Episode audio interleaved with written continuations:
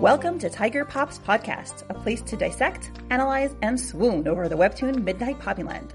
Every week, we'll go through another episode and break down character development, relationship regression, plot, symbolism, body language, and more.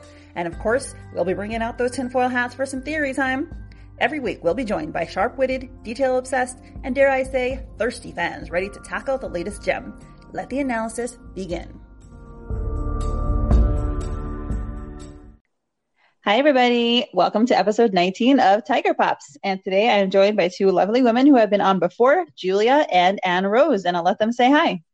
Hello, I'm Julia. You've heard me a couple times before. I'm from the Kansas City, Missouri area, 27. My boyfriend and I live in our apartment with our two fur babies. I found Midnight Poppyland when quarantine started, and it's become a very integral part of my life and I've really learned a lot from it and I'm really looking forward to seeing how the story progresses.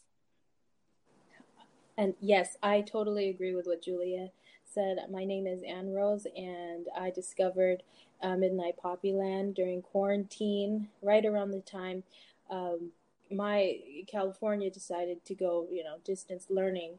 And so I'm officially back in the classroom sans students and it's been kind of challenging, but I like how, you know, I have Midnight Poppyland to keep me going during this difficult. Yeah, yeah, same here. I also discovered it during quarantine, and a hundred percent, it is like enhancing my life and being like a mental health lifeline. yes, it's definitely the highlight of my week. Absolutely. Yes. my friends think I'm crazy, but that is literally so. I, I talk about this all the time. I, I only read it Saturday night because I um, keep Sabbath. The entire Sabbath, I'm like every every so often, I'm like next to my husband, and I just like jump up and clap my hands, and he's like, "Midnight Poppyland." Yes, I know, Midnight Poppyland. I'm just so excited. Like, like I, I waited in anticipation all all Sabbath. Anywho, so we are doing. We're actually doing together episode 19 and 20 back to back and they are very heavy hitting episodes, and I'm very excited to get into them. So, episode 19 starts out with a recap of what happened at the end. This is um, Anne, not Anne, Alice's flashback of um, Tora when he was younger at her restaurant. This is Tora walked out. She says, There you go, giving your heart away again. And she has this flashback. She's remembering how Tora came in. We discussed it in the last episode he came in, he started flipping her tables. It looks like his his uh, something happened to his jaw, and he's just having this flip out reaction because he can't process his emotions and he's very upset over something. And we um, don't know what, right? She says, um, you know, she says it's good for you. This is nothing I've seen before. My son was far worse than you when he was your age, and that's when we ended off last episode. Right. Now, that's kind of where this episode picks up as we see Tora leaning on the floor and he's coughing, and we see her talking about all the things that she's seen before, and you can kind of hear the or see the sounds of what he's doing in the background. Pretty sure he threw up, if that's what the blurred means. Mm-hmm. um, Poor guy. Yeah, and she mentions how her son was far worse than Tora was at that age, and this kind of hit me really hard just because she doesn't freak out. She doesn't try to stop him. He's bloody, he's throwing up, he's being violent, and she's just letting him get that out because, as she said, she's seen this before. She kind of understands he needs to get it out in some way, and that's the only outlet he has right now is just to expel that through a violent act. And I also kind of picked up on the fact that she asked him if it was his boss, and instead of answering, that's when he got violent. And that was kind of a silent answer because the reminder of who it was and what happened, he couldn't lash out against Vincent. But now that he's in this safe place, he can and he feels safe in doing that. But she also doesn't just let him get away with it because she tells him she's going to dock his wages if he keeps breaking things. So she's letting him expel that rage in this non-constructive way but she's also instilling some responsibility in him and saying you're gonna replace these things you broke i'm not gonna tell you you can't behave like this but you're going to take responsibility for what you're doing and i thought mm. that was really really interesting Yeah, yeah. I think this is you, you really hit it spot on the head. Like this is the safe place for him where he could react. And I think I said this in the in the last episode when we discussed it, but um, I once heard that you know kids misbehave the most around their parents because that's where they feel safest.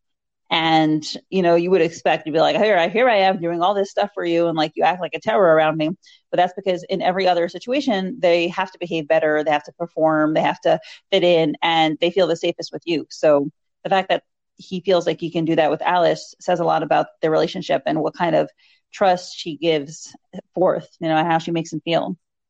Yeah, that's, that's a good point. I mean, just for some, I mean, I don't, that kind of, the way he emoted and everything and just his condition with all bloody beat up or he might have beaten someone up and just allowing someone to see you in such a raw state and uh, yeah, I, I completely agree. It's just, I did, I, I'm just wondering what happened to him, but I don't know. I'm sure it will be revealed later on, but so there's always this mystery behind his background and everything, and I, I like the, I like the arrival of um, Alice's son. You know, it was very powerful. And there's also the fact that right. and Tora being a teenager in that state, he still mm-hmm. came to work. Oh, mm, that is so. I didn't realize that. You're right. Wow, he's responsible even back then. Or maybe he even maybe he really wanted to come to work because he needed to, you know, have that that warm love around him, and he knew that that's where he would get it. That's true. Interesting. So you know, she said Alice before before her son shows up, she says something. Well, I, I kept is she saying this? She's saying this, I think, yeah, within the flashback that this is something that's like really sad and that gives us insight into like the the situation. She says, I've lived on these streets long enough to know for a fact that once you've been sworn into the Baltimore family, quote unquote, the only way out is death. And this is telling for a few reasons, which we'll we'll get to as we finish these two episodes. But one of them is that, you know, we feel for Tora because we know that Tora feels trapped. And, you know, everyone, people who don't know about that life, before we know this information, we might say, like, okay, Tora, just say goodbye, Vincent. I'm done. Bye. And I'm going to go be with Poppy now. But you can't. Once you've been sworn in, the only way out is death. So it, it gives us an appreciation of the extent to which Tora feels trapped and unable to leave his life. Yes, it's true. And also the the fact that he was uh, he was brought into this at such a young age and the fact that like we, we know he never really had a choice just makes it that much sadder because yeah. He never really had the option of not being part of this and now his only option is you do it or you die yeah it's awful so now her son shows up He's huge. He looks like he's a police officer or a sheriff or whatever, you know, however Naryn City organizes their police uh, duties. he says, Hey, Ma. And he looks, you know, he hears smash, crash, and he says, What the hell's going on in there? And she tells him that something happened to Tora, but she doesn't talk about his clan business, so she doesn't know. And then she tells him, She's like, Why don't you go have a man and man talk with him? Of all people, you'll know how he's feeling. So that gives us an indication that he was in a gang as well. Right. Mm-hmm. Even, and even like when she mentioned that she her son that Joe was worse than Tora at this age, there's also an indication that he had some involvement in this because I mean, how else would he know what Tora is going through? You know, right. after looking back on this panel where he just says, "Hey, mom," I didn't. I might. I never crossed my mind that maybe Alice might have called him over to have that conversation with Tor. I thought it was just happened to show up, but you know, I guess it kind of reveals Alice's the ex- the extent of Alice's concern for Tor and that he might need someone to talk to in a way that he could understand and relate in the best way possible and whatnot. I don't know. I I feel like I was so behind when I was just looking back on this episode now, if that makes sense. No, that's great. I didn't think about that, but that ma- that makes sense. It's possible that she did that. Yeah, especially because it would be it would that would be really good timing if he just happened to come by. Yeah. Oh, it is a story, you know. It's a story where all the dots are connected. There's time. Good timing is key. That is true. but anyway, his reaction is uh, even though he, you know, has been through a lot, he isn't so comfortable, you know, with exposing and um, his emotions and talking, you know, in a connected and deep way. Because he starts sweating. He's like, I don't know, all that little shit does is curse and swear at me. He hates my guts. Mhm. Probably thinks I'm going to turn him in or something just because I'm a cop, which is perceptive of him. You know, he recognizes that because he's a cop, he Tora may not trust him. It also kind of makes me think of how Tora is perceived, how he, the way that he looks and his kind of intimidating demeanor makes people think he's gonna hurt me or he's dangerous. Same thing here, where Joe's like he thinks I'm gonna arrest him just because I'm a cop, and he Mm. hates my guts. Like kind of the flip side of that almost. That's so that's so smart. Makes Oh. so much sense. and maybe the the their relationship or perhaps if they ended up becoming close i don't know it it, it just reveals itself to how they were able to come to an understanding of some sort Mm. Right. i never thought about that it's so hard to talk and not talk about the following episode Yeah. it's okay. I mean, it's they're all- they're all out, so I think the the next episode I think is okay to talk to kind of refer to a little bit. Yeah, I, I totally get that. And and then Joe says, "I would have done that long ago if I really wanted to." You know, so there's a reason that he's not turning him in. Mm, mhm. and and you know it's explained now right joe, joe says or alice i think alice is continuing her flashback saying they keep you around make you believe that they're your real family and and then it looks like um joe was saying you know verbally to alice at that moment he says when i saw that Baihu crest on his neck i knew it meant he'd been sworn into the clan at a very young age so it's not it's not even his choice he's parting the clan not not that being in a clan is an arrestable offense on its own and you see this picture of tora with um, now his hair is dyed, but it's a different color this time. It's red with some black in the middle, and he has so he's a little younger than, than now with his blonde one. He's in the blonde hair. He looks like maybe 16 here. He was like 15 or 14, and he has the crest on his neck already. And he already has this like this expression that he has. It's a classic Tora expression, and it's well, Tora by now is more impassive, but here he's just like it's like filled with rage and resentment and hopelessness and defeat and anger. It's like so many negative emotions just mixed up. His eyes are furrowed and narrowed. He's looking at the side of his eye, very distrustful. His mouth is always down. I notice his like he's he always has a grimace on his face. And I know like the past um past two years there was like a time when I went through like a really, really hard time. And I was just I noticed that my mouth was always turned down during those like those months. I was just very depressed and very like very hopeless about the future. And I was like when I saw Tora with his mouth down, I was like, oh, that's how I felt. You know, just completely hopeless, like no reason to smile. And you know, it was some, for me, it was something that was like completely foreign because I I'd always been very happy. And like looking at Tora that way, it's just like, wow, you know, his here's a boy who like has no reason to be hopeful about his life. Wow. that immediate Mhm. change maybe the loss of in not loss of innocence but maybe loss of innocence perhaps I mean, he, it looks like he lost his innocence at since he was like five, at least. You know, Yeah. that whatever that cage thing was. yeah. Yeah.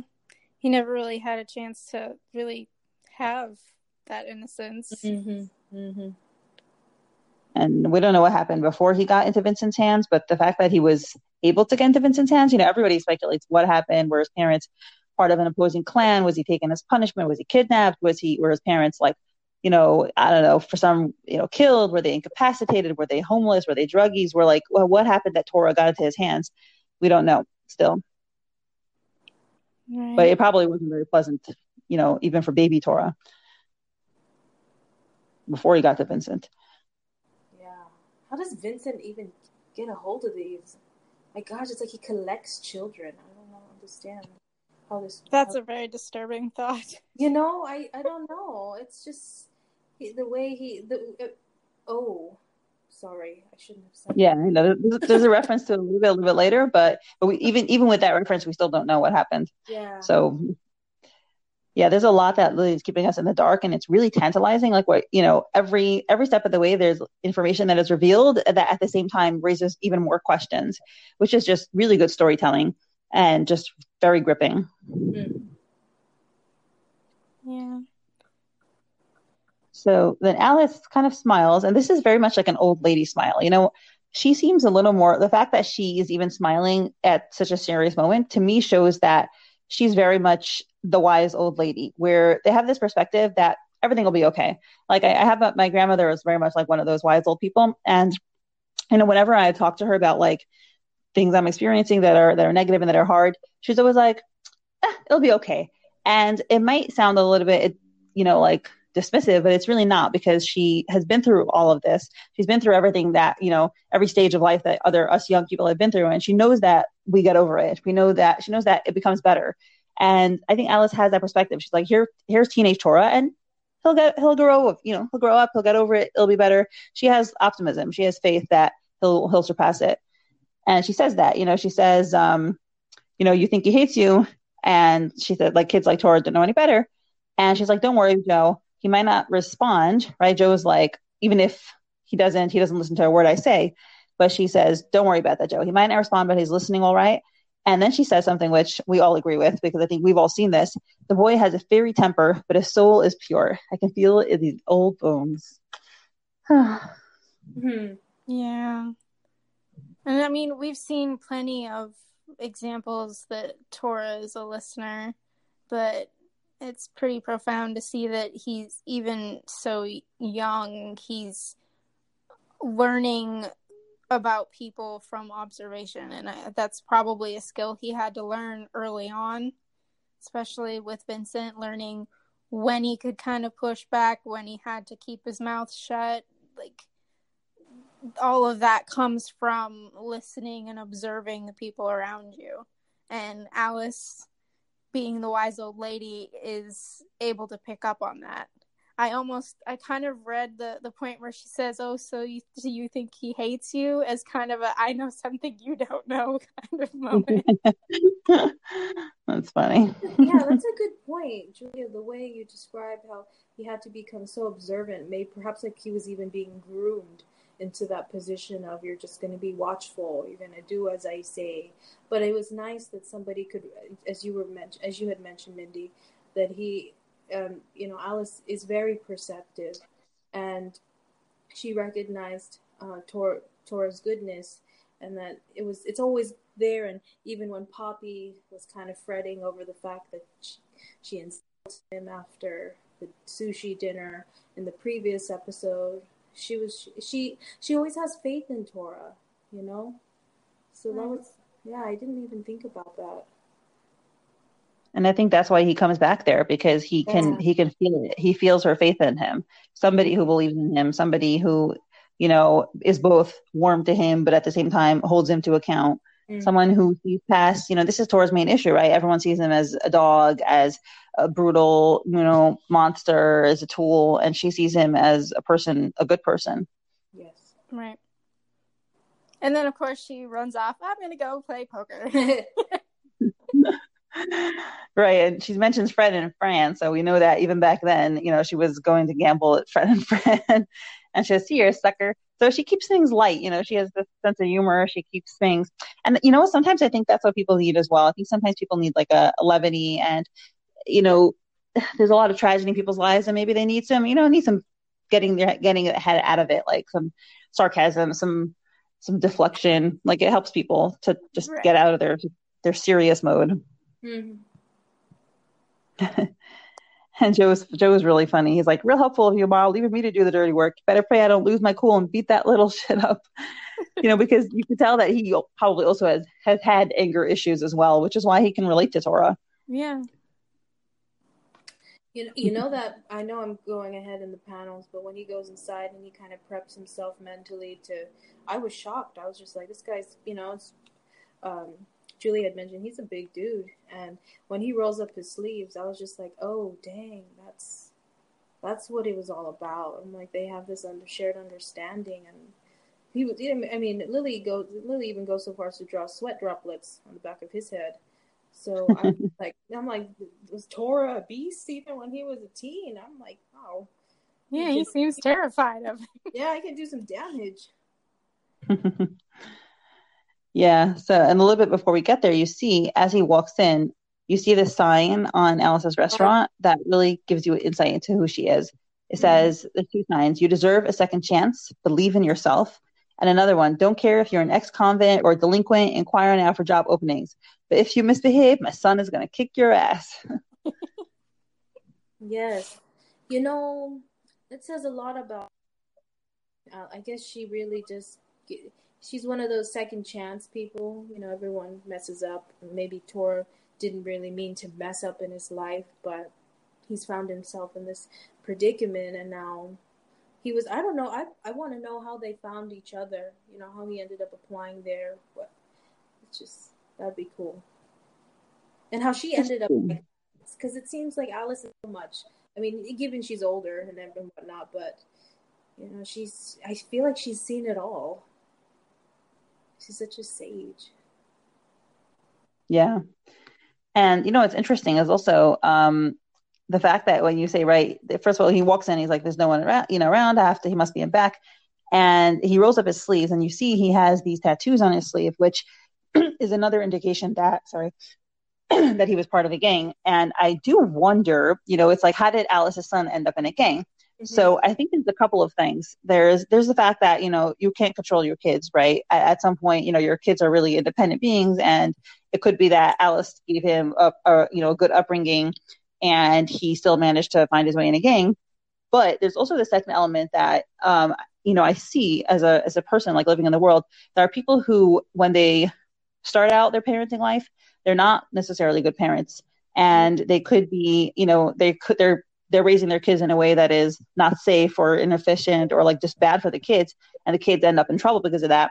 But then they when they get older they kind of reform. And i've seen that a lot like both in my family my husband's family.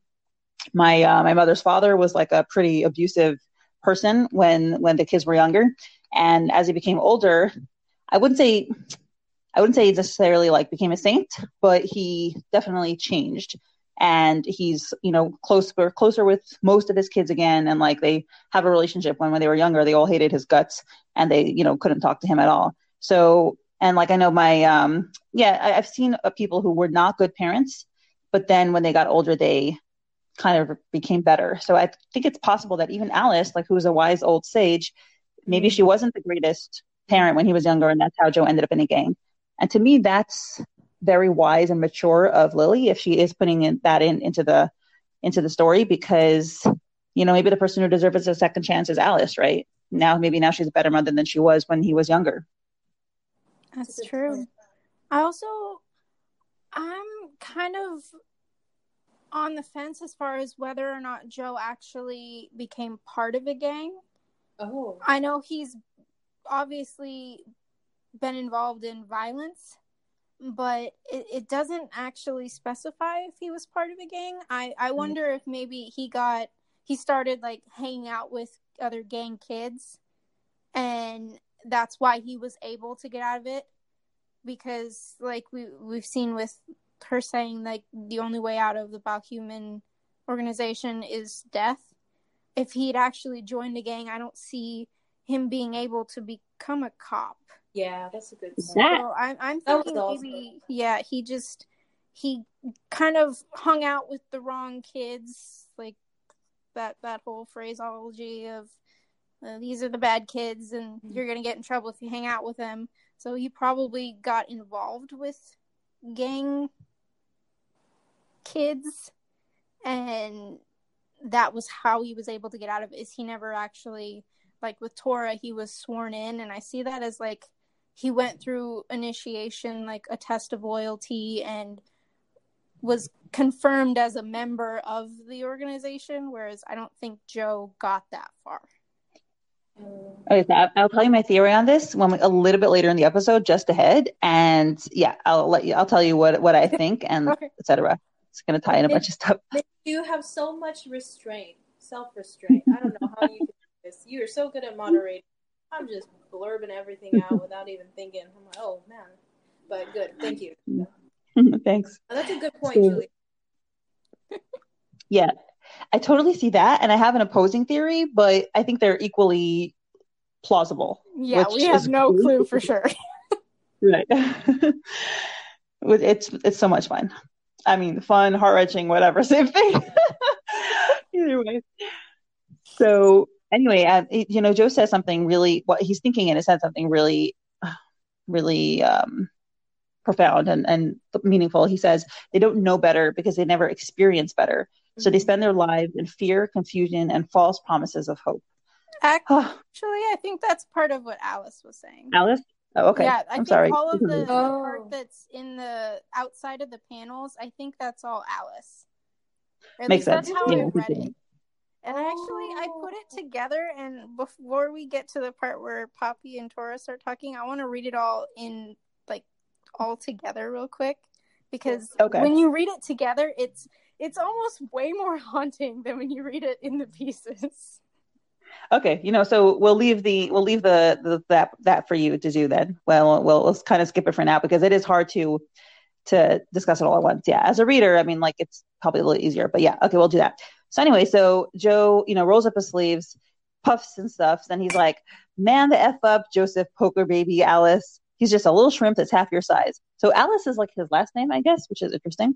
And um, poker baby, so he has a nickname of poker baby and maybe he's the one who taught um, Tora poker. Like we see him play poker later, and we know that Goliath played poker, so it's possible that Joe was also an influence on Goliath.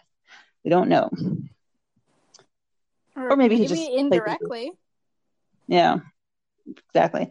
And you know, he's like psyching himself up. He's like, he's just a little shrimp that's half your size. And you know, he thinks this must be while you're still single, even even with this handsome face of yours. Very cute. So, by the way, I, I'm wondering, is he being sarcastic? Like, does he is is Joe supposed to actually be handsome? Because I don't see him as handsome. I mean, he's he's big, but like, I think that I wonder if it's like his own self perception because his mother is like, "Oh, Joe, you're so handsome, you're so handsome." Like my mother says, my mother thinks all of us are like God's gift to mankind and like that we're all gorgeous, and meanwhile, like you know, we're probably just average. And like, and that you know, maybe Joe, Joe's like, well, my, you know, my mother told me my whole life I'm handsome, so obviously I'm handsome, and like, it really isn't. I don't know. What do you think? Oh yeah, I, I can see that because I mean, you typically whenever your your mom or your dad says, "Oh, you're good at this," or "Oh, you're you're this," and you're all like, "You you have to say that. You're my parent. It's, it's your job." So probably yeah, he's like, "Yeah, I'm handsome because mom said so." I Hmm. strangely thought that he was. You're right. He was. I think he was talking to Tora. But then- Ah, ah, dude, man, I need to pay more attention to the bubbles. This must be. and I, I mean, the way Lily drew him, it's like he was missing teeth. So I was like, this guy got his teeth knocked out or something. But I mean, whatever. He's cool. I, I, I am very fond of Joe. If not, I think he's one of my favorite characters, just from what I feel he represents. You know. Yeah. right. Yeah, we're gonna get into that a little bit later because we'll see something significant.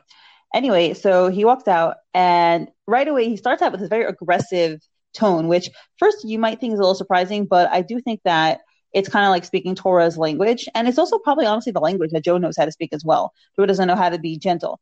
He's caring, but in a very rough way, which is honestly what Tora is as well, right? So he's like, "All right, listen up, you little shit.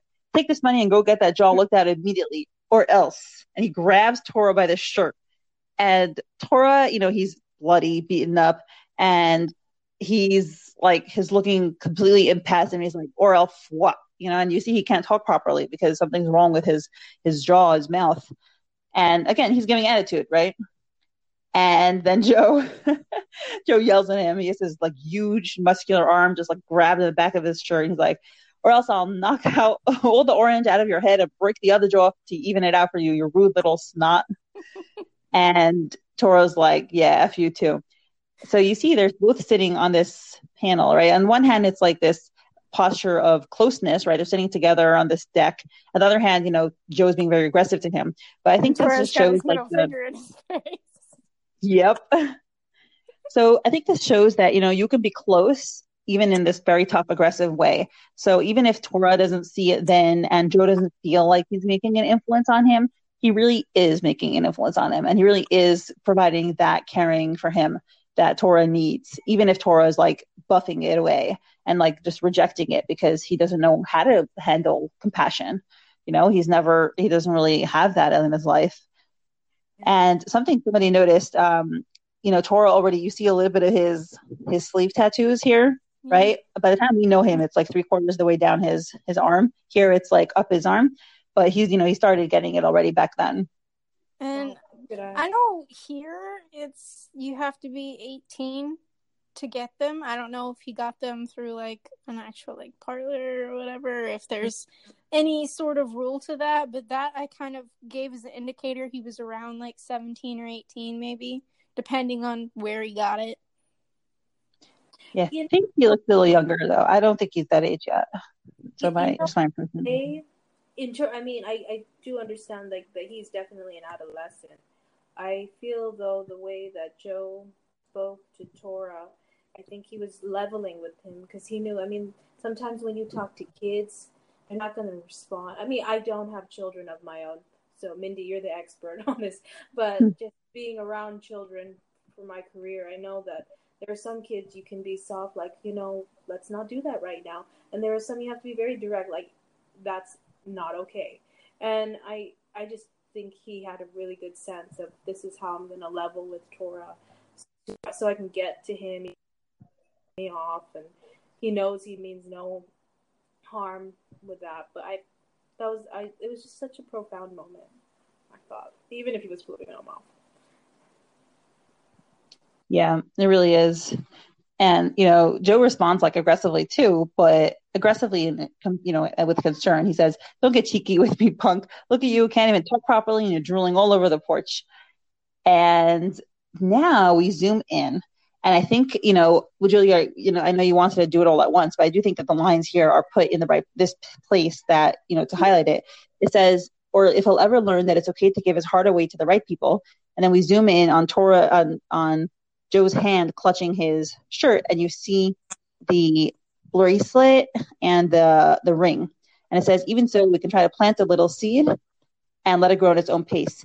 And I think from here we see, you know, we know that Tora had his hand in his pocket before he went into Alice's restaurant, and he had the ring and the bracelet in there.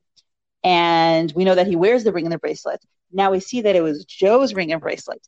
And it seems this whole um, part about planting a little seed and letting it grow seems to foreshadow that Tora and Joe developed a close relationship with each other, something that was so meaningful that he now has his bracelet and ring and he wears it all the time.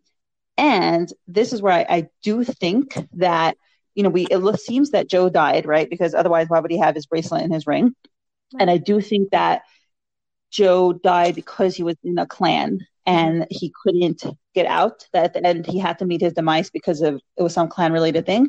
And I also think that it's possible that Tora was the cause because we know that right before he goes to the restaurant, Gayu is sitting in the the locker room and he's crying and he says, you know, I'm sorry for what you and Quincy had to do because of me to save him. And Tora, you know, is like, it's okay, it's in the past, and he's crying too. And he says, you know, how can I forget about something when I relive it every day in my head? I think that Tora may have had to somehow cause Joe's death. And that's something that he thinks about every day and just can't get away from. And is like this giant weight on his heart. And, you know, and he wears his whatever the case is, whether that is the case, I do. Um, he definitely wears his bracelet and his ring, and he took it off before going to Alice's restaurant, which makes me think maybe it's like that he doesn't want to remind her of her dead son. Maybe it's because of his guilt in what he did in his potential role in Joe's death. Mm. But yeah, I think there's. I'm very curious to see what happened, and if that's the case, I mean, it, will be just super heartrending. Mm. Yeah, I definitely, I definitely agree with that. The uh, uh, when he takes the ring and bracelet off, I thought was really significant, just because that was when Gayu brought it up.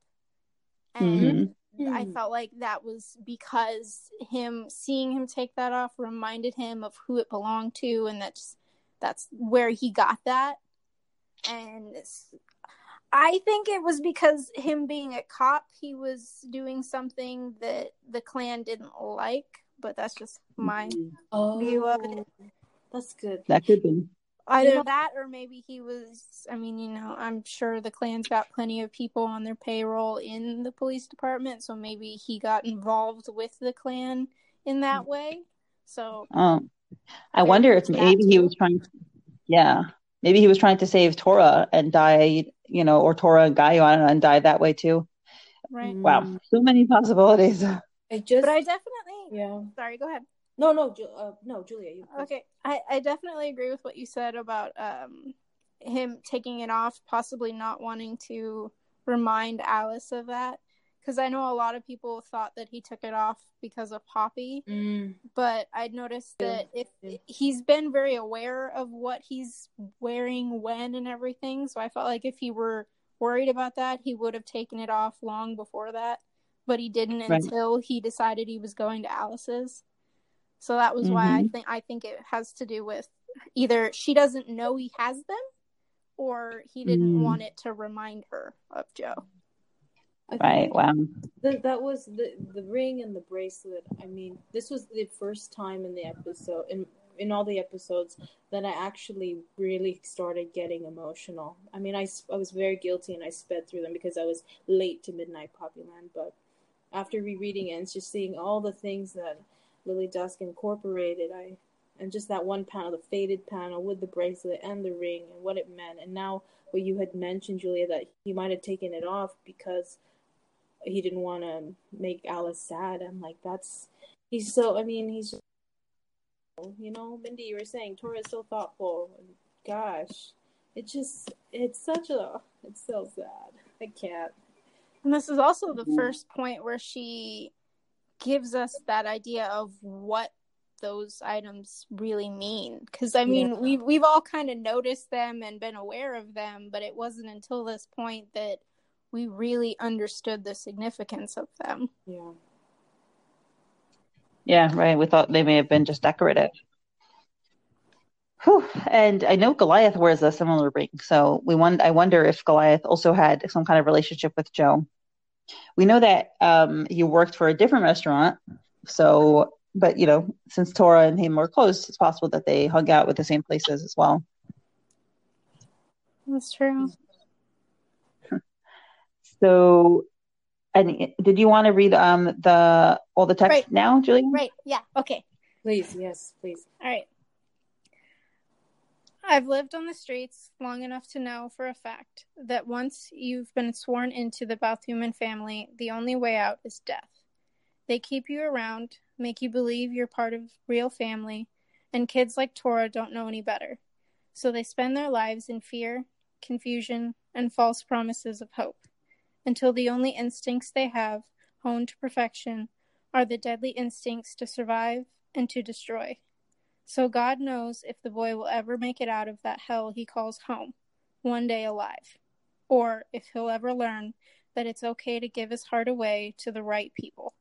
And even so, we can still try to plant a little seed and let it grow at its own pace.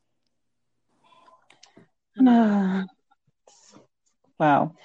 So, you know, you see here, right? Alice said when he was walking out of the restaurant all angry, she said, "Oh, there you go, giving your heart away." Again, you know, she says that you know there that um, I think it's related to like who he can trust, right?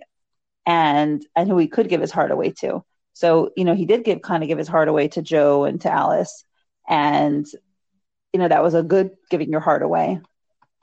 Right, and I think she recognizes that maybe he's doing that again with Poppy, mm-hmm. even before mm-hmm. he does. Yep, because obviously he he can't think about it. he can't just, admit that. Oh yeah, but I just want to know how she was able to get to there you go again, giving your heart away. Is it the fact that he joined the gang, wanting to be a part of this false family that you know because I and the way you had described it, um, Julia, that it was uh, Alice's narrative. I had, and I hadn't even realized that because by the time when Joe came in, I thought those could have been his words too, or he could have easily said that. So it's just, you know, he ta- he stopped like right when she right when he had stopped and let it grow at its own pace. You know, Tor stops himself, so I guess he knew maybe she's worth listening to. I shouldn't just walk away from from her from this thing, you know. Right. I don't think he stopped, yeah, until she called him. But I mean, not at least on that first panel.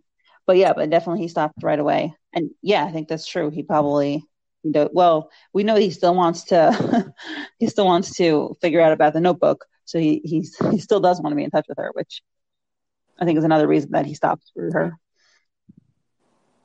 But anyway, so he's yeah, he's walking out of the restaurant, and I mean, I guess I just, I I do want to talk a little bit more about what Alice said. You know, where she talks about how like the only thing that's left is the deadly instinct to survive, and that's just very telling. You know, that's that's Tora. You know, all he had to do his whole life was to survive and destroy. Right, like Alice says, he just had to. There wasn't affection, there wasn't love, there wasn't giving, there wasn't tenderness, and he. When you look at him, you know, you would just see aggression and anger but I mean, we as readers see a bigger side of him, and Poppy sees that as well, and so what she's about to say. But and Alice sees that too. But what uh, most of what he is, most of his what his actions are, are what he's been trained to do, and that's just very very tragic. Mm-hmm. Right. So anyway, so now he go ahead. Sorry. No, go ahead.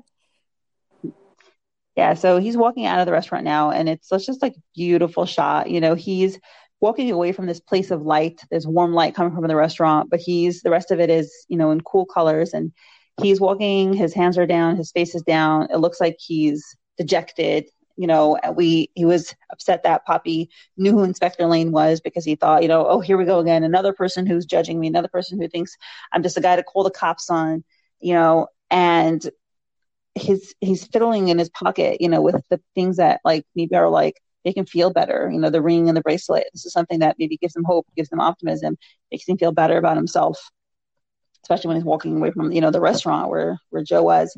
And then Poppy calls after him, you know, really loudly, Tora.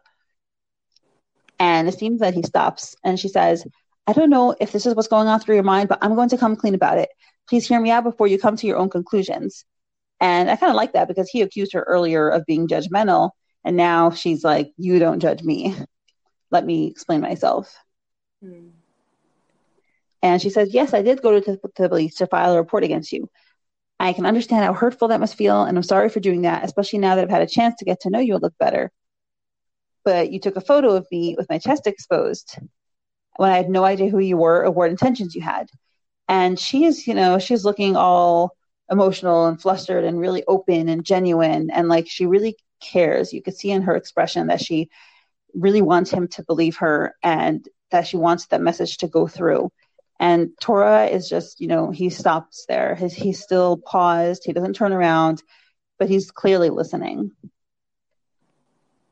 Which reminded me of what Alice said about how even if he doesn't respond, he's listening, and you see that like tilt of his head toward her mm-hmm. to, to indicate he is paying attention, even if he doesn't turn around. And you don't, right. yeah, that's, that's just the beauty of that panel. Like you don't even see his reaction, but you can you could feel it off the page. I could I could totally feel. I mean, he was. I feel like he was juggling through so much emotions and trying to figure things out. And I really liked um you had said. She she kind of just she stood up for herself and she wasn't going to back down. And I think that's just one of the qualities about Poppy that he really, you know, when he calls her a hamster and then she she takes him by surprise, knocks him out, and she's i mean she's about to do that again you know she's she's gonna clear her she's gonna explain herself not that she has to but she wants to you know if that makes sense she's trying to make him right. understand and I think, you know, I think I like what you pointed out how it's not, she's not just saying, I'm sorry and forgive me. She's saying, she's explaining herself. She's justifying her behavior and she's both being sympathetic towards him and compassionate towards him but also mm-hmm. saying listen you have to understand that what i did was reasonable as well. You know and you see her pause like she she notices that tora's listening. She notices that tilt of his head. And she says and she comes closer to him and she says even if it was bad timing for you you need to know how that feels for me as a girl. And you know, I, I also love what you said that you could see like the the jumble of emotions in Tora because he's probably experiencing, you know, he's still angry, he's still upset, he still feels hurt, but then he's also maybe feeling a little hopeful now that she's explaining herself and he doesn't know like how, quite how to react. So you see like the next panel when she comes closer to him, at this point he's sort of he turned towards her, he's still not looking at her, is looking, you know, so it's it's defensive mm-hmm. on his part. He's not looking, can't look her in the face yet. And he's put his hands on his hips, which is and he like leaned one of his legs forward, which is a very defensive posture. So he's open a little bit to hearing what she has to say, but not completely open because it's too vulnerable for him. He can't completely be there and accept what she's saying and listen to what she's saying. He he's listening, but he can't be emotionally available because that's just not something Tora has experience with. He doesn't know how to trust people and how to listen to them and how to have feelings, you know, explained and how to have a good, you know, argument. Like you know, people have to have a good argument when they're in a relationship, but he can't do that yet. He's too guarded and also the fact that it's something that as a woman you would understand but as a man not mm. not quite as easy for them to to understand that because they don't have to to worry about that or don't it it's not the same to them like mm-hmm. i've always thought of it as whenever you wear your swimsuit and you're in your bikini like you're you're fine with people seeing you because you that's what you chose to wear but if you accidentally like walk out of the room and there's a stranger in your your apartment and you're in a bra and underwear yeah. like that's that's very different because it's mm-hmm. you you didn't consent to people seeing you that way whereas at the beach even though you're wearing about the same amount of clothes you've consented to that so a guy would probably be like, well, what's the difference? But for a woman, it, you understand that more that I didn't want you to see me in that way. So right. he's probably right. On the beach, it's not sexual. I mean, yeah. I mean, I'm, obviously, so many people, some people, I'm sure people do you know see it as somewhat sexual but it's definitely much less sexual because it's expected it's normal. That's just how people dress. But if you see it in someone's bedroom it's a totally different context and it's it means something different. Right. And especially because she didn't expect that to be like her shirt to just rip open and to have someone take a picture of that i'd be terrified. Mm-hmm. i feel, I feel bad. I was very I'm like, oh man, her chest is gonna be all up in there and it's it's hanging by a thread. But I'm like, oh, but Tora's actually gonna see her. I don't. I mean, I have to wonder. May I mean, was there a reason? I mean, did it? Did did Lily draw it that way to bring this sort of conflict into the plot with the whole chest exposed, or for him to because you know, earlier in, in, episode three when he did see her in that way, you know, he kind of he slips on the stairs and falls. So it was also it was inappropriate, but at the same time he was stunned, and I, I for me it also revealed his level of attraction for her. But you're right, Julia. She didn't consent to that, and the picture was a very per pervy picture. So, yeah. And you know, back to what you were saying, this really, this really something that like is really more for episode three. But when he like fell down on the stairs, I don't think it was a sexual thing. Although obviously, like there's you know, mm-hmm. sexual attractions always mixed up between them because just that that's how they are.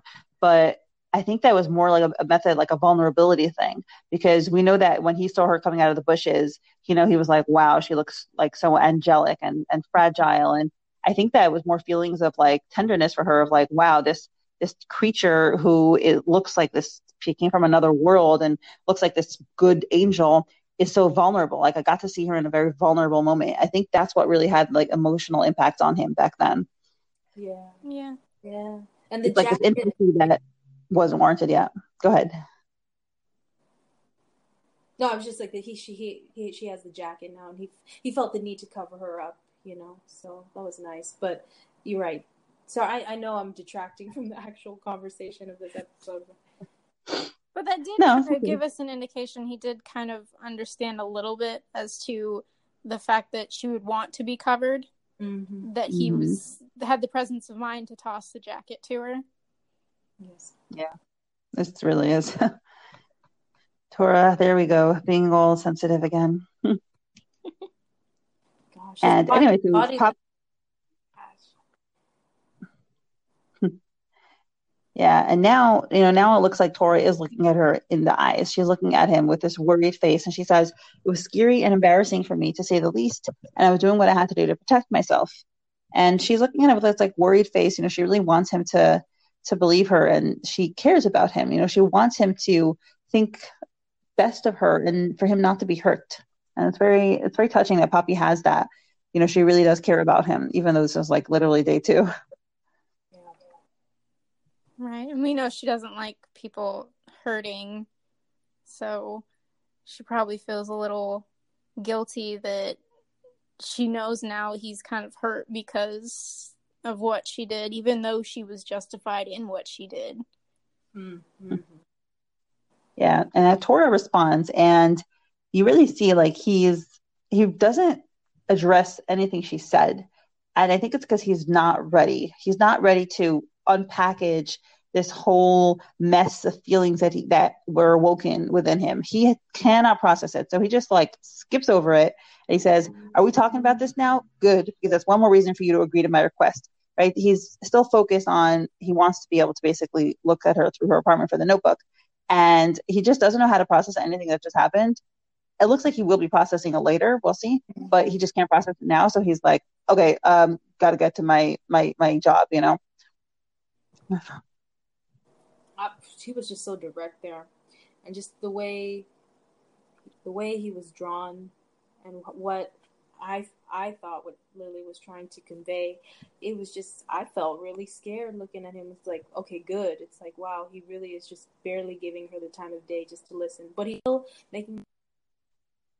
And Poppy's just like your request, and then the dinner, and then she knows it's not about the dinner, and I just he just looked super.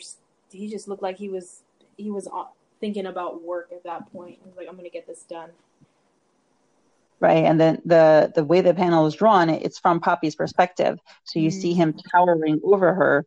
And, you know, his eyes are shrouded, and you know, Poppy is drawn with the light behind her, so she's bathed in this warm glow.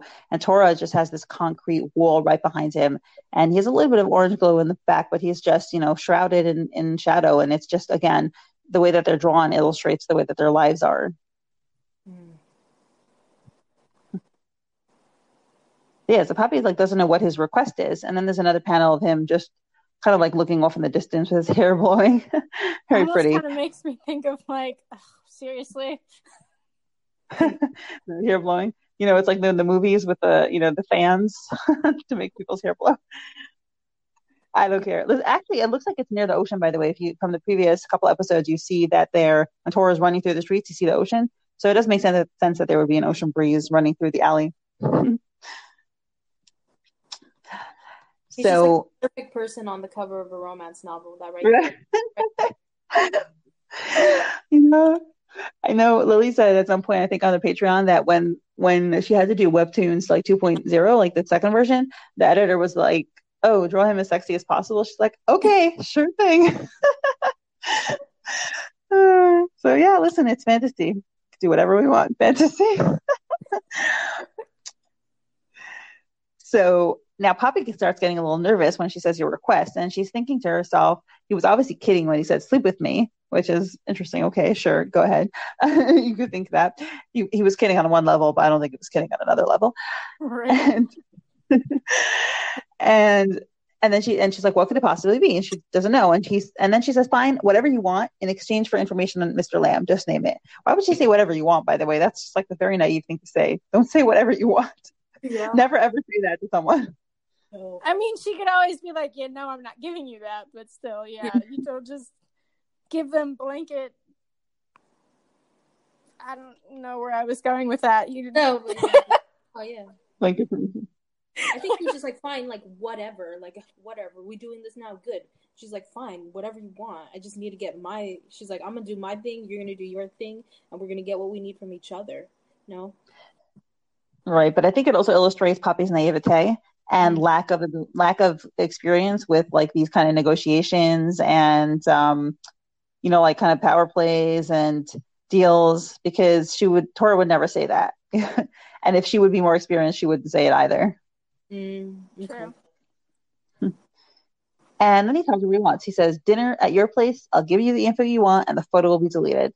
And Poppy, when I first read this, I was like, I didn't know why she right away was like, What? This isn't just about dinner, is it? Whatever you want from me, I don't have it.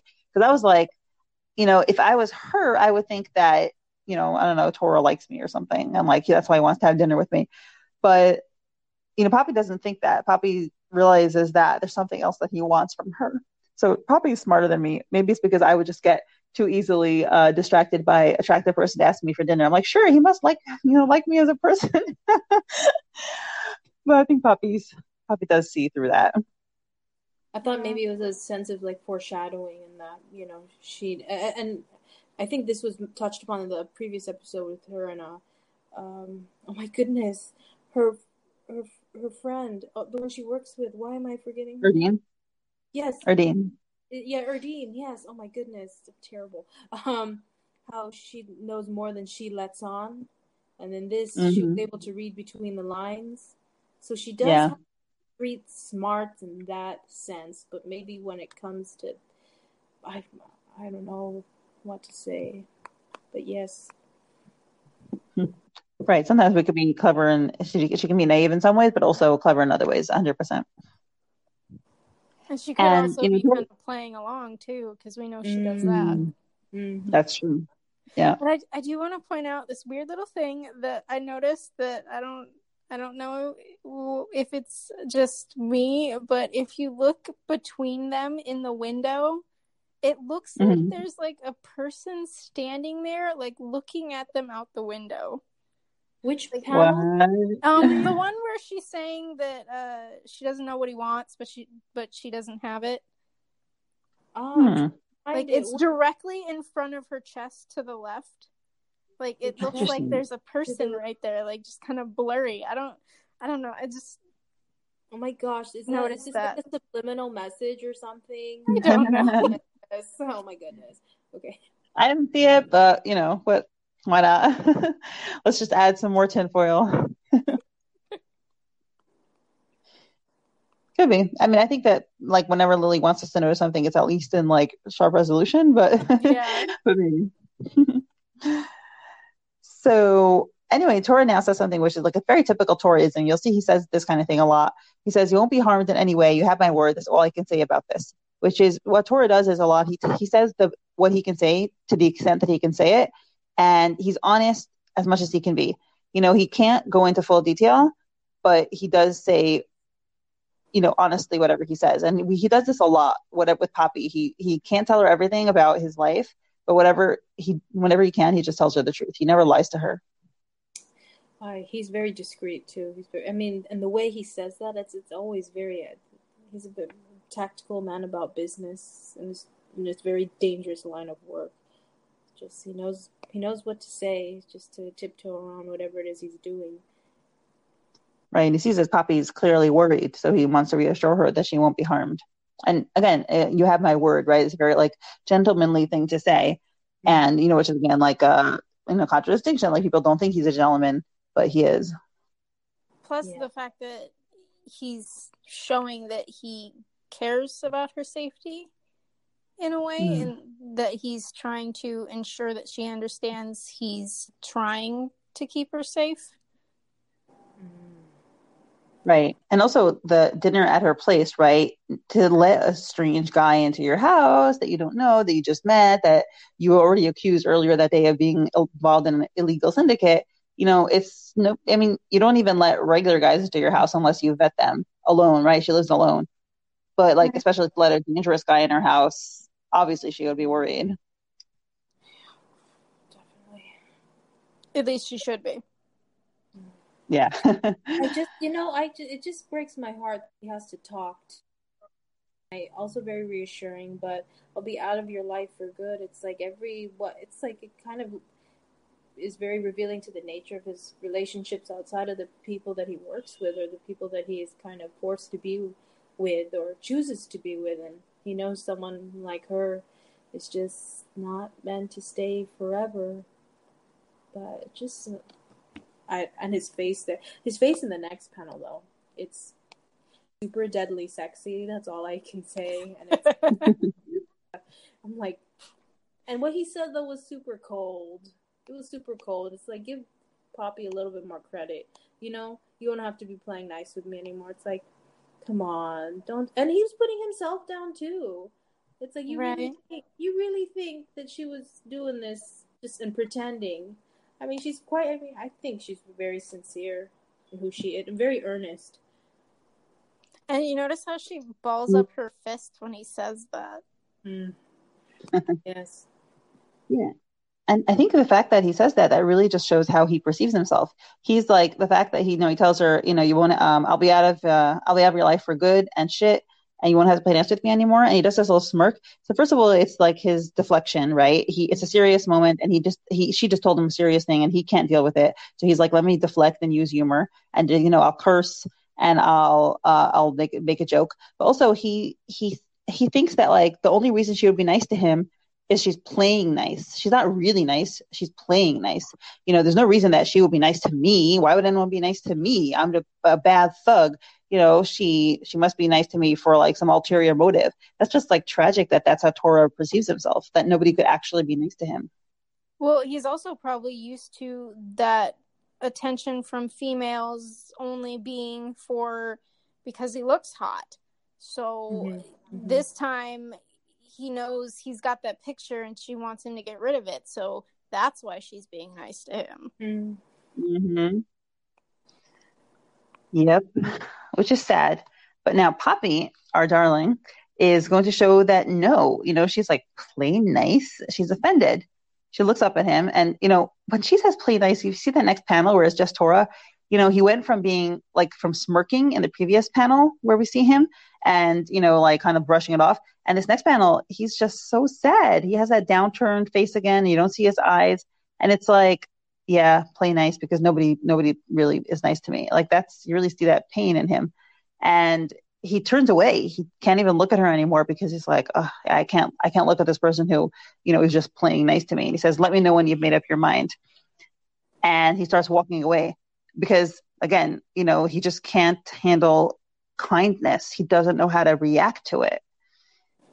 I I read her face kind of as like almost hurt that he thinks that and the way that he looks at her is almost like oh shit maybe I was wrong and then he's like I'm going to run away now. Mm. Yeah. And and then what she says afterwards, she says, you know, then she's like, I want to show him that he doesn't that he deserves actual kindness, right? He she's so smart and perceptive, Poppy. She realizes that how he perceives himself and she realizes that he doesn't think he's worthy of love. And then she wants to tell him, No, you are worthy of love. You are worthy of being me being nice to you.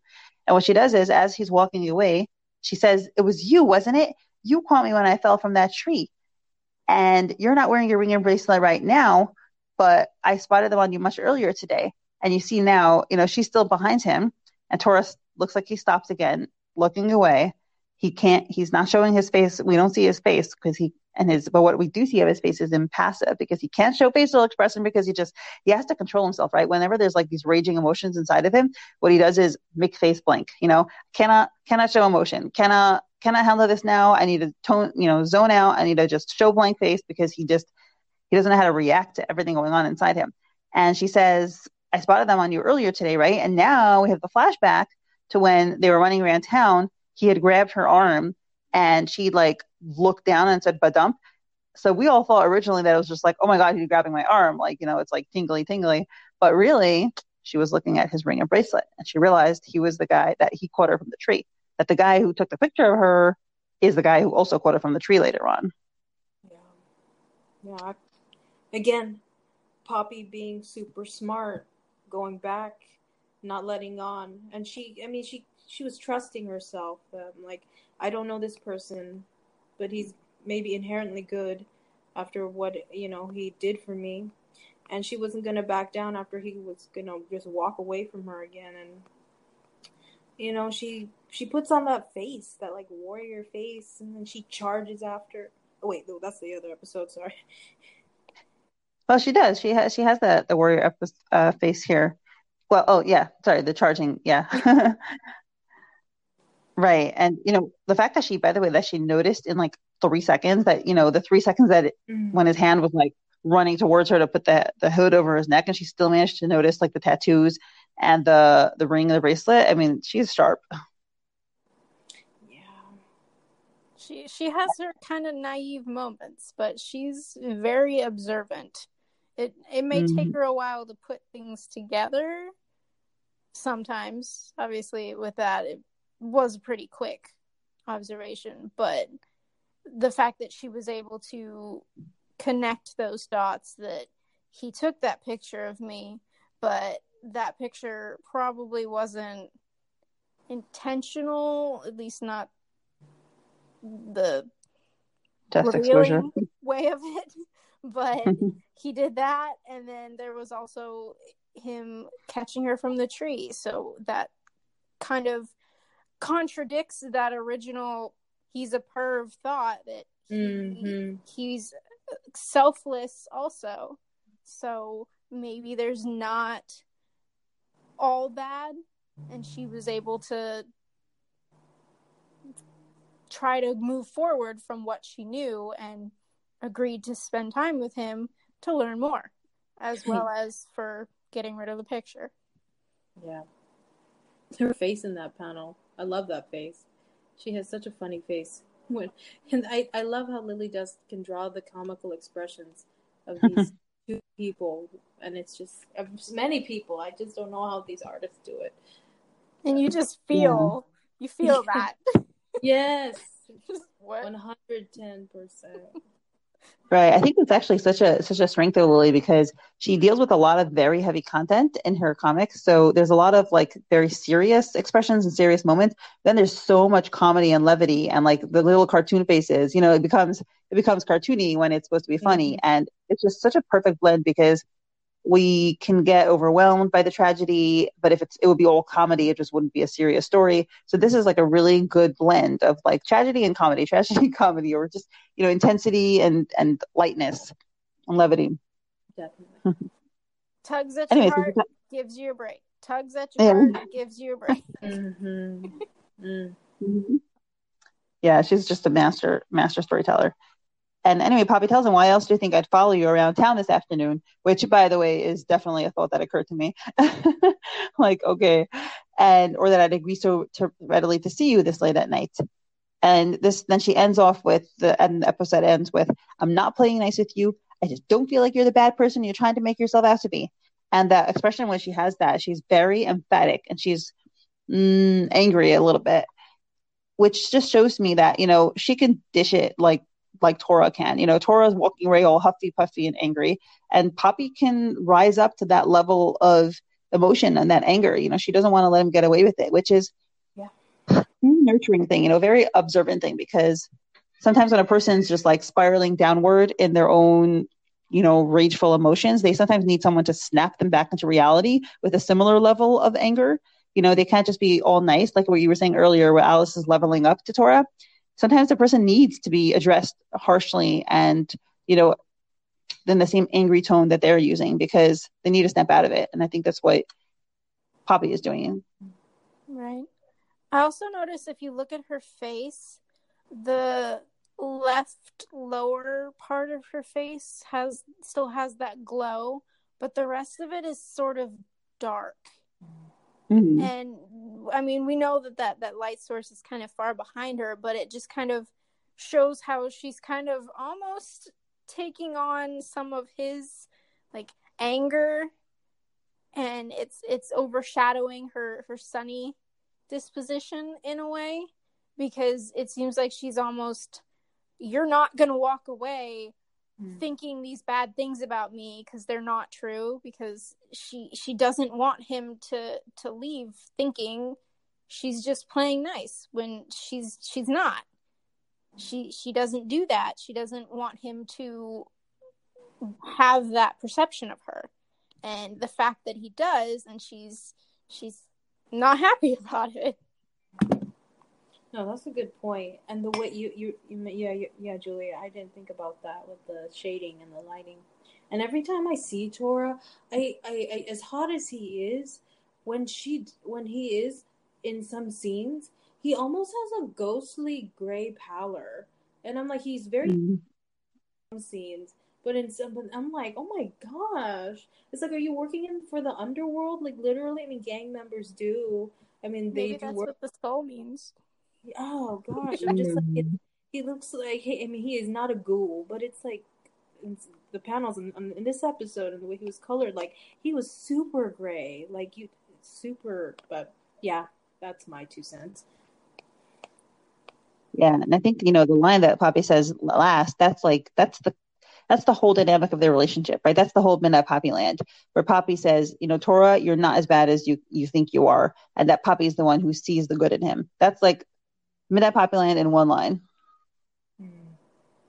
The whole premise of the story. Yeah. So, I just um, found what's at the end of the episode. yes. I forgot these are here. oh, the banners. Oh yes, Yes. Yeah. um, yeah. She apparently had health issues at that point, but thank God she's doing well. yeah. So these banners, but I guess we could discuss these banners because why not? Why not? Banner number one. I'm like, So banner number one. them, or are they gonna? It's gonna be like a spoiler, you know? Well, really. we're to discuss them in a non-spoiler way. I mean, the first one, the first one, okay, the first one is in this place where we are going to see later. It's the only thing we're going to say about it. But um, you know, it, it shows Tora leaning over Poppy, and she's backed up against his car, and it's like this place with this beautiful view of Naren City. And you know, Poppy's looking up at him with these wide eyes, and he's looking down at her with these intense eyes, and it's beautiful, and like he's about to kiss her, and it's just amazing and gorgeous. Oh man, that's what I'm for. That right there, I cannot wait when that happens. I'm just Of these three banners, this one is my favorite. the third one. The this first one of The them fir- by the car, it's my favorite. Yes, yes, and I was There's so much intensity. Go ahead. Right, and they're really focused on each other, hundred percent focused, and they're they're at a point in the relationship where there's something happening between them. You know, it's it isn't just casual; it's something where there's the two of them. There's also, if you look at Poppy, she's like the light radiating out. Everything Mm. surrounding them is is kind of a, a darker tone, but she is the light in this picture. yeah, and he's like a a moth to the or not a moth to the flame, but he's Well, that's pretty accurate. Yeah.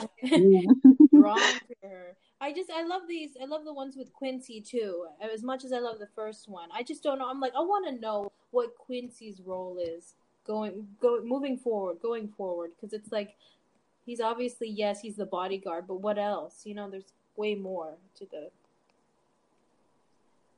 Right. I think I think I wonder if these were originally drawn when back when the um, summary of the story was a, a love triangle, which it is no longer.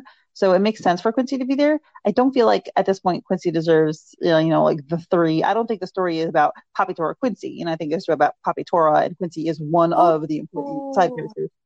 But I, think, it was just he's like the the main of the the non main characters because we know these two are the main, but he's like the next most significant, maybe.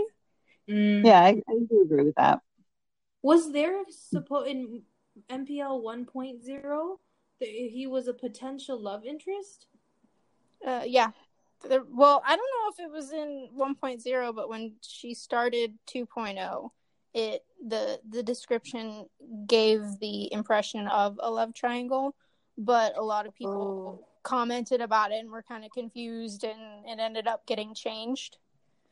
I right. see. She said it was something she wrote quickly for webtoons and not something she put a lot of thought into. Mm, yeah, because I I never thought of him. I never saw him even in this banner that he was gonna be a love triangle. Because to be honest, I don't think there's enough room for a love triangle. Their love is is so intense. Their feelings are so intense. Yeah. And a love triangle, I would I think I would pass out on. Oh my God. No, I, I hate love triangles with a Yeah, passion. I cannot stand them. Sucks. Yeah, I don't I don't honestly think that like you said there's no room for that. It wouldn't No. it would be it would have to be forced in order to put that Yeah. in there. Yes. Yeah, and then so the second one you see they're standing in front of some kind of city landscape, and but you know Quincy is looking all Quincy-ish and dramatic and just cute, mm-hmm. and uh, you know hand behind his ears, diamond glittering, you know gorgeous outfit, and Tora has his hand slung in his pocket, kind of looking intensely out, not such a you know emotive expression on his face, and Poppy's you know with this really sexy dress, back completely open, and she's mm-hmm. looking very flirty. She's like leaning back against Tora and holding his tie. So this is at a point in their, you know, signifying that their relationship is already like, you know, concrete because she's manhandling his tie and like leaning back into him. It's like, and Tora, like, I feel, I think this is just to represent that she's totally got him wrapped around her finger. Right? Yeah. Oh, Even though she's like, little. Right. She's like this little thing compared to him. But yeah. I just I've never I've never witnessed a relationship in real life in in such a way where that that was the power dynamic between a couple. But I mean, I would so love to see that here in Midnight Poppyland, where he's just I mean he already is doing so much for her. So, but in these well, you know romantic moments, I would just love it even more. Remember what I said about my husband bringing me supper? Yeah. kind of feel like that. my husband's also six four. I'm just the sad single girl enjoying MPL and living vicariously through these roads. At least you got but, Secret Garden. you know, you know, I I stopped doing the Secret Garden. Why? Because you know there were so many other people that I wanted to pledge on and I feel bad saying this and if Lily Dusk if you can hear me I apologize. I'm sorry. But I mean there were so many other webtoon artists like up and coming and I'm like oh I wanted to pledge to their account. But I'm like oh wow I'm already pledging 5 bucks. So I said oh let me see. And so I'm I'm back to square one. So I I don't I'm back to I'm not even fast passing. I haven't even read any episode beyond the Wow, I'm glad we didn't spoil anything then. Yeah, thank you. Thank you so much. I just for you know, to be to be truthful, I was completely devastated after episode 39. Yeah. And I, and I couldn't I couldn't read I put Midnight Poppy Land away for a whole month. So I haven't really been reading it, only the episodes for the podcast. It's just mm. I I can't my mental state. I think I I couldn't take it. It gets better. It gets better. Like better. Mm. Yeah, that, those were the worst. Don't tell me that. Don't tell me that. I'm gonna pass pass all the episodes again. I can't. I can't. I'm a bad influence. I'm gonna tell you to do it, but girl, oh my goodness. oh gosh, I thought here I was. I thought I was practicing self restraint too. I said this is gonna be good. I got this. But if now you're telling me it's getting better, I'm like, okay then.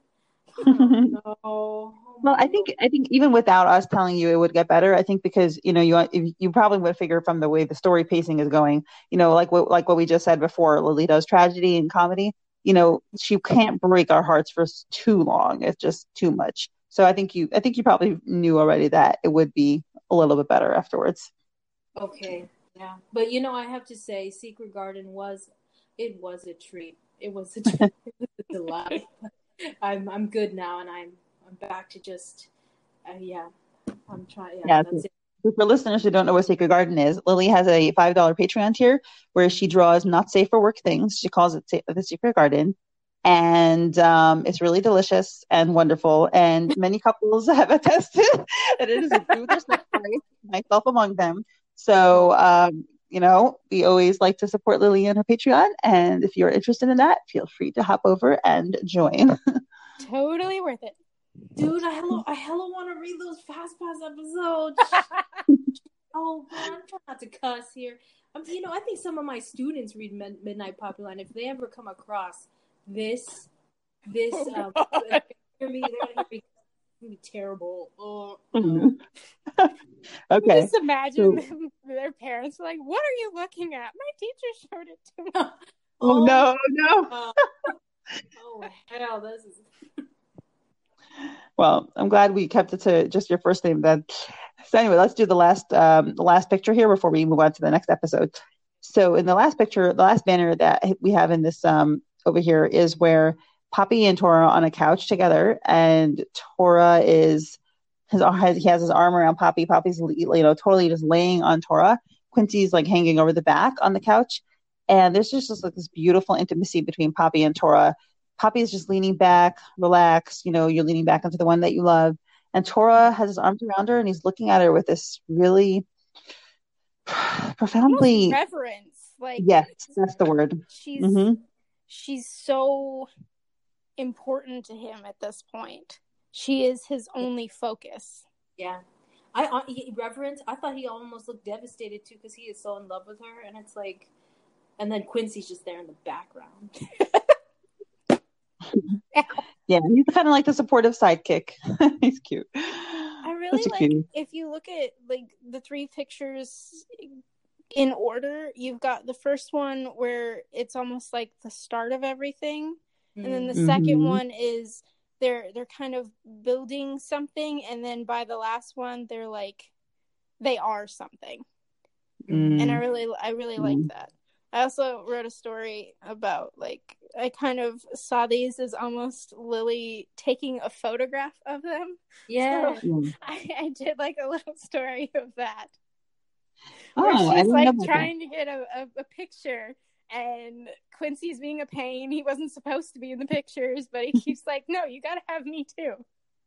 Yes, really, if you want, we can we can link it in the in the episode notes if you if you want to send it to me.